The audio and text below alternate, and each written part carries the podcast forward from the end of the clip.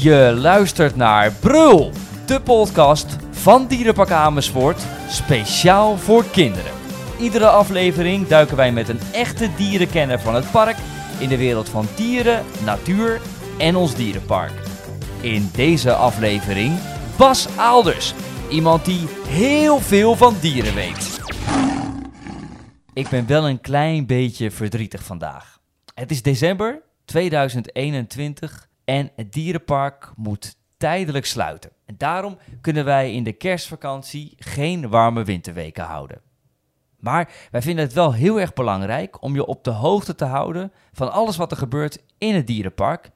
En om je van alles te blijven vertellen over de bijzondere dierbewoners in ons park. Vorige keer hadden we het over dino's met dino-kenner Wim. Nu zijn wij beland in de winter en gaan we het hebben over de dieren in de winter. En ik spreek daarover met Bas, Bas Aalders, curator van Dierenpark Amersfoort. Dag Bas. Uh, dag Hielke.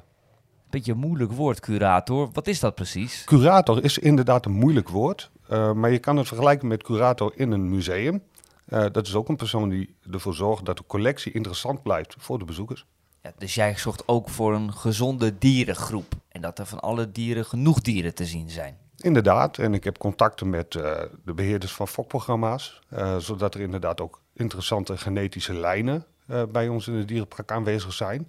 En genetische lijnen, dat wil zeggen dat we gewoon gezonde dieren in deze populatie houden. Want wie weet zijn ze in de toekomst wel van belang om weer uitgezet te worden. Ja, een gezonde, goede groep dieren in Dierenpark Amersfoort, daar zorg jij voor. Correct. Nou, dan ben jij de ideale persoon die antwoorden kan geven over de vragen over dieren in de winterkou, dieren die er goed tegen kunnen. Maar voor we daarmee beginnen, was ik benieuwd, zijn er ook echte zonaanbidders in Dierenpark Amersfoort? Ja, we hebben natuurlijk dieren uit alle gebieden in de wereld. Dus inderdaad ook dieren die uit zonrijke gebieden komen. Een mooi voorbeeld is uh, bijvoorbeeld de ringstadmaki. Daar hebben we een mooie grote groep van uh, op het doorloopeiland. En het is heel mooi te zien dat ze in de zomer lekker op een rijtje in de zon zitten te zonbaden. Nou, we gaan het vandaag echt hebben over de, nou, de dieren die goed tegen kou kunnen. Dieren die ook hier in Dierenpark Amersfoort voorkomen. En ik dacht, laten we beginnen vooraan in het park. Daar zitten de sneeuwuilen. Die leven bij ons in het dierenpark. Maar waar komen deze vogels van oorsprong voor? Um, nou ja, de sneeuwuil, het woord zegt het al, komt uit wat koudere gebieden. En dan moet je denken aan het noorden van Europa, het noorden van Azië en Noord-Amerika. Uh, de laatste jaren, als de winters wat kouder worden, zie je ook dat ze in die periodes wat uh, meer richting het zuiden vliegen. En dat ze zelfs in Nederland gezien worden. Maar oh, van oorsprong en waar ze broeden, is echt de noordelijke delen van de wereld. Ja, op toendra's vaak ook, toch? Laag aan ja. de grond. En dat zijn een soort kale vlaktes, hè? Klopt. Ja, in tegenstelling tot bijvoorbeeld een oehoe, die hier naast uh, de sneeuwuilen in zijn verblijf zit, is het echt een uilensoort die voornamelijk op de grond zit als hij rust. En waarom kunnen die sneeuwuilen zo goed tegen kou? Uh, ze hebben in vergelijking met andere uilensoorten echt een heel compact verenkleed. En bij sneeuwuilen loopt die ook echt door tot over de poten. Ze hebben echt bevederde witte pootjes. Een soort jasje aan, winterjas. Ja, ja eigenlijk een soort wanten. In, die jassen zien er uh, niet bij elke sneeuwuil hetzelfde uit. De ene is helemaal wit, maar ik zie ook bij sommige sneeuwuilen vlekjes. Ja, klopt. Ja, dat heeft ook een reden, hè, want alles in de natuur heeft natuurlijk een oorzaak en een reden. En bij sneeuwuilen is, is het zo dat uh, het vrouwtje zwarte randjes aan het einde van zijn veer heeft, of van haar veren. En dat heeft ermee te maken dat het vrouwtje het, het grootste broedwerk doet. En in de periode dat sneeuwuilen broeden, dan verdwijnt de sneeuw een beetje. Dus natuurlijk in het voorjaar en in de zomer. En door die zwarte vlekjes valt ze minder op in de omgeving waar ze broedt. En uh, ja, daar hebben roofdieren meer moeite om eventueel een nest te vinden waar zij zitten broeden. Beetje camouflage. Ja, dat is het. Nou, verderop in het park zitten de Japanse makaken. Die worden ook wel sneeuwapen genoemd. Kunnen die ook zo goed tegen kou? Nou, Japanse makaken die uh, komen uit uh, Japan. het woord zegt het al. Jo. Ja, en die hebben daar een heel breed uh, verspreidingsgebied. Ze leven echt van subtropische bossen tot inderdaad gebieden waar bijna permanent sneeuw ligt. Ik verderop in het park zitten de Japanse makaken. Ja, klopt. Maar die worden ook wel sneeuwapen genoemd. Waarom? Nou, de Japanse makaak komt uit Japan. Hè. De, de, naam zegt dat al. Het is een apensoort, hè? Het is een apensoort, klopt. Een uh, makakensoort ook, als je het wat moeilijker wil maken. Um, maar die komt in een heel breed leefgebied voor in, uh, in Japan. Echt van subtropische bossen tot aan echt uh, ja, besneeuwde berggebieden. Um, dus die houden echt van tropische warmte, maar ook van ijzige kou. Ja, nou, niet zo. Het is niet dat ze iedere dag heen en weer lopen van het subtropische bos naar inderdaad uh, de besneeuwde bergen. Um, maar je moet het zien als mensen. Mensen die leven ook over de hele wereld. Je hebt natuurlijk uh, mensen die leven in gebieden waar bijna altijd sneeuw ligt. En je hebt mensen die leven in gebieden waar het bijna altijd tropisch is. Dus ze kunnen zich ja, goed aanpassen aan hun leefomgeving. En inderdaad, de, de, de kolonies die zich bevinden in de besneeuwde gebieden, ja, die kunnen heel goed tegen de kou. Ja, want het kan daar heel erg koud worden. Ja. En nou hebben die apen een aparte of een opvallende manier om zich warm te houden. Dat klopt, ja. ja in het gebied waar zij in de bergen zitten, daar is veel uh, ja, vulkanische activiteit. Dus ondergrond zit heel veel uh, magma heet dat nog, hè, voordat lava of voordat magma boven de grond komt. rood gloeiend spul, hè? Wat ja, precies. Ja, ja. De meeste mensen kennen het als lava, maar het heet pas lava op het moment dat het boven de grond komt. Um, maar die, die ondergrondse rivieren van dat hete materiaal, dat zorgt ervoor dat er hier en daar warmwaterpoelen zijn in die besneeuwde gebieden. En dat borrelt eigenlijk dat, dat omhoog, um, boven de grond. Kan je dat zo zien? Nee, het, het is eigenlijk een soort verwarmingselement onder een soort zwembadje. Dus het water wordt echt verwarmd door de warmte die door de grond komt. En ja, daar maken die apen heel veel gebruik van. Die zitten dan lekker smiddags uh, ja, in een soort hot tub. Bubbelbad. Uh, ja. Ja. Goed. En dat chillen ze lekker. En dus dan kan het omheen heel koud zijn, maar zij zitten in het warme water, in een warme bad. Ja, klopt. Klopt. Als je dat interessant vindt, er zijn heel veel foto's ook van op internet te vinden. En dan zie je inderdaad uh, gewoon een groep apen lekker in een warm waterbadje, terwijl de ijspegels aan hun snor hangen. Lekker chillen. Ja, lekker relaxen. Hey, van Japan naar Nederland, want hier leeft de egel. Ja. Die leeft ook in Dierenpark Amersfoort, hè? Niet in een verblijf, maar je kan die zomaar tegenkomen in het bos waarin wij, uh, wij zitten. Klopt, als ik s'avonds een rondje loop, dan uh, kom ik er nog wel eens in tegen. Ja. Nu steeds minder natuurlijk, omdat ze in winterrust gaan. Hè? En dan zie je zo'n bolletje liggen, of niet, van stekels. Uh, nou ja, een, een, egel die in winterslaap gaat, die, die zie je als het goed is niet, omdat je zich goed verstopt. Ja, want waar maakt de egel een nest van? Uh, het liefst zoekt hij een, een, een beetje een holletje tussen een paar boomstammen. Of eh, misschien wel bij jullie achter in de tuin onder een uh, mand die ergens is blijven, blijven hangen. En dan verzamelt hij bladeren, misschien wat stro of droog gras. En dan maakt hij een mooi kokonnetje van en dan kruipt hij in. Ja, en dan gaat hij lekker in winterslaap. Dat duurt een paar maanden. Ja. Maar waarom gaat een egel eigenlijk in winterslaap? Is hij Nou, heel moe? Nee, een, eh, een egel die heeft een, eh, een beetje een specifiek dieet. Het bestaat uit eh, voornamelijk insecten, wormen en af en toe wat gevallen fruit. Dat is een En- lievelingseten. Dat is zijn lievelingseten. En ja, in de winter is er natuurlijk veel minder van beschikbaar. Dus eh, het lichaam heeft zich zo ingerust dat hij die periode overbrugt door gewoon lekker te slapen. Ja. En dan rust hij heel lang uit. Maar dan slaapt zo'n dier bijna non-stop, hè? Hoe kan dat? Want, nou ja, ik word na een paar uur slapen wakker. Ik- Ja, zijn lichaamstemperatuur brengt hij omlaag. ja, Eh, dus dat betekent ook dat hij veel minder energie gebruikt. En zo kan hij een hele lange periode kan hij overbruggen. Het is natuurlijk wel van belang dat hij van tevoren, voordat hij in winterslaap gaat, zichzelf helemaal vol vreet.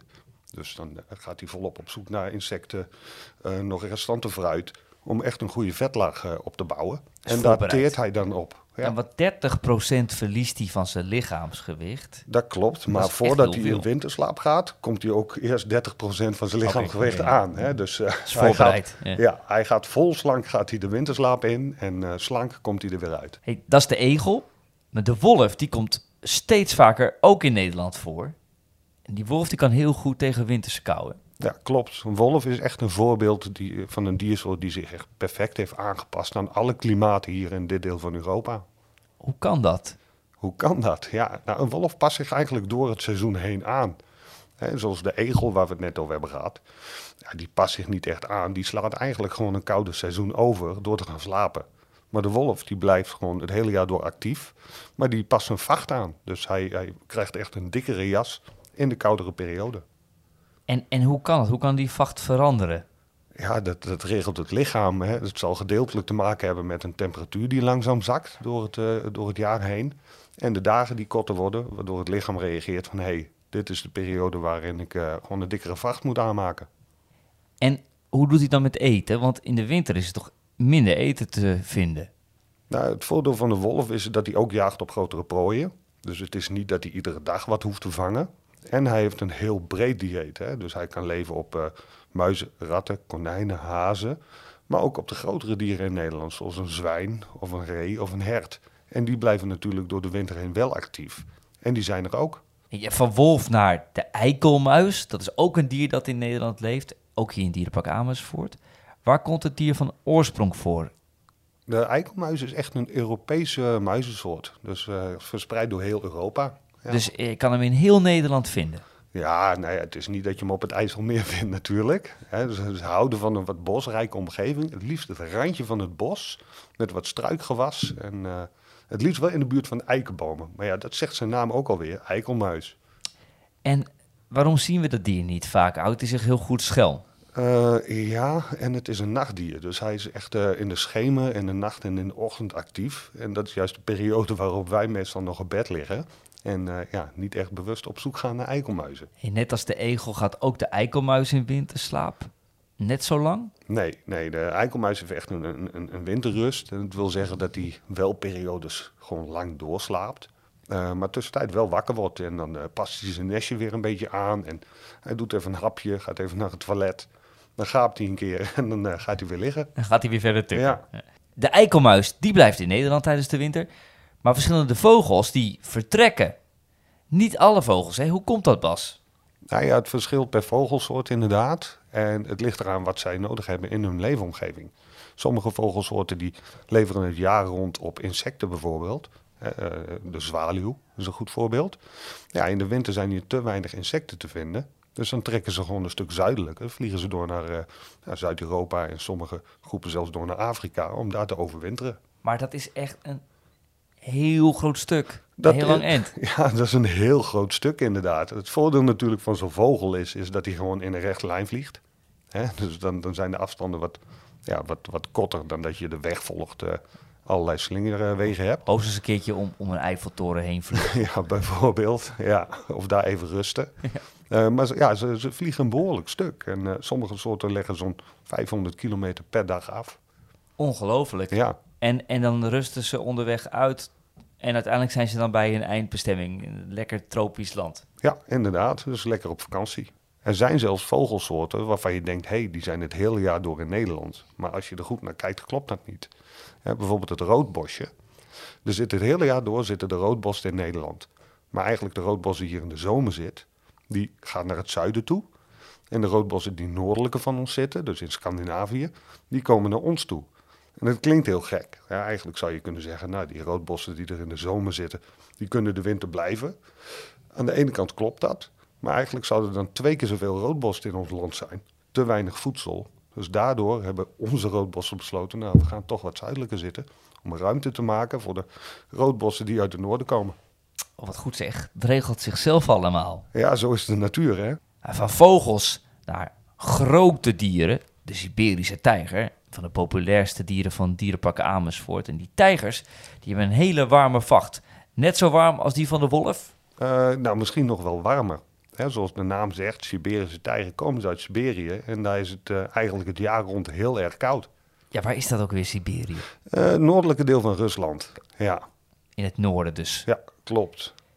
En, en die dieren leven daar in gebieden waar heel vaak sneeuw ligt. Ja. Het gaat niet goed met de Siberische tijger, hè? Nee, nee. Het is een van de meest bedreigde diersoorten uh, op dit moment uh, in de wereld. Ja. Hoe kan dat? Nou, het leefgebied waar ze zitten is al erg klein en uh, wordt steeds kleiner en raakt versplinterd. Hè, doordat er toch wegen ontstaan en mensen die gebieden intrekken. En daarnaast wordt er ook nog heel veel op deze diersoort gejaagd, gestroopt eigenlijk. En nu helpt de sneeuw ook niet heel erg mee aan het ja, veilige plek hè, voor de tijger. Het verraadt eigenlijk een beetje waar de tijger zit. Ja, klopt. Stropers en zo. Ja, ja, normaal, het leefgebied van de tijger is echt enorm groot. Uh, meerdere vierkante kilometers. Um, dus is moeilijk een tijger vinden. Maar ja, als er altijd sneeuw ligt en de tijger leeft in een bepaald vast gebied, zijn territorium, ja, dan is het voor een stroper heel makkelijk om uiteindelijk uit te vinden van hé, hey, hier komt die tijger langs.